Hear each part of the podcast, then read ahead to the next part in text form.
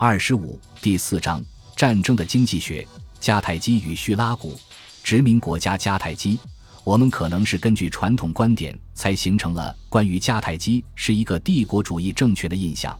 因为哪怕到了公元前五世纪时，该政权仍没有任何与帝国主义有关的迹象。地中海西部的老腓尼基殖民地显然始终享有政治自治权，不过。也有大量的迹象表明，迦太基变得越来越武断和具有干涉倾向。这一点在他追求自身于地中海中部的经济目标时体现得尤为明显。在萨丁尼亚和伊比沙，由西一批来自北非的迦太基移民所引发的开疆辟土和农业开发活动，于公元前五世纪最后数十年间迅速蔓延开来。这些移民除了出于开发肥沃的平原地区的需要，而盖起了一批农庄外，还修建了大量既起到贸易中心作用，又可控制乡村地区的要色化移民点。这些带有殖民色彩的冒险活动有着多个方面的重要意义。首先，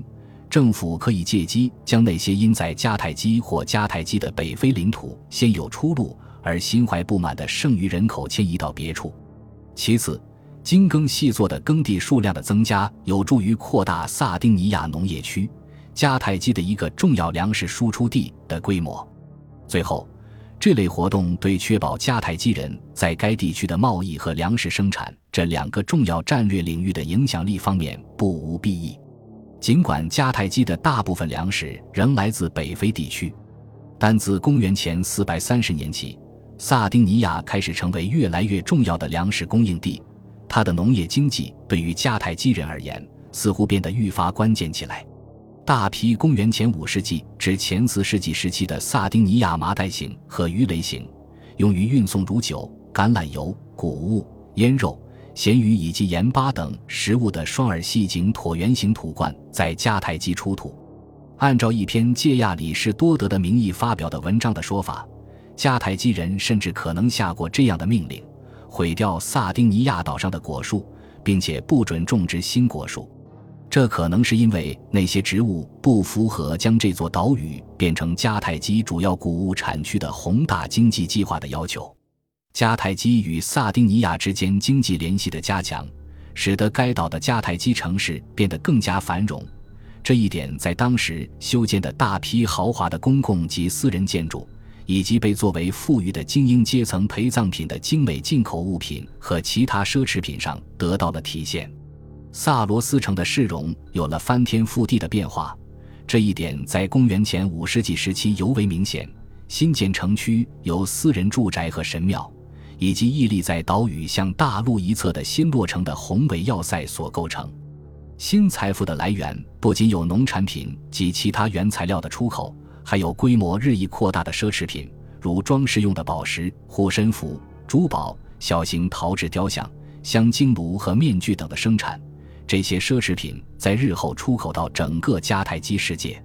可以肯定的是，萨罗斯的出口制造业规模的扩大，可能与他的一个新手工业区在公元前五世纪建成有关。当地的迦太基上层精英与迦太基城之间也有着密切往来。这其中包括对前者授予一种荣誉性迦太基市民称号的行为。尽管迦太基对萨丁尼亚的影响力越来越大，但并无迹象表明迦太基人以行省管理模式统治该岛。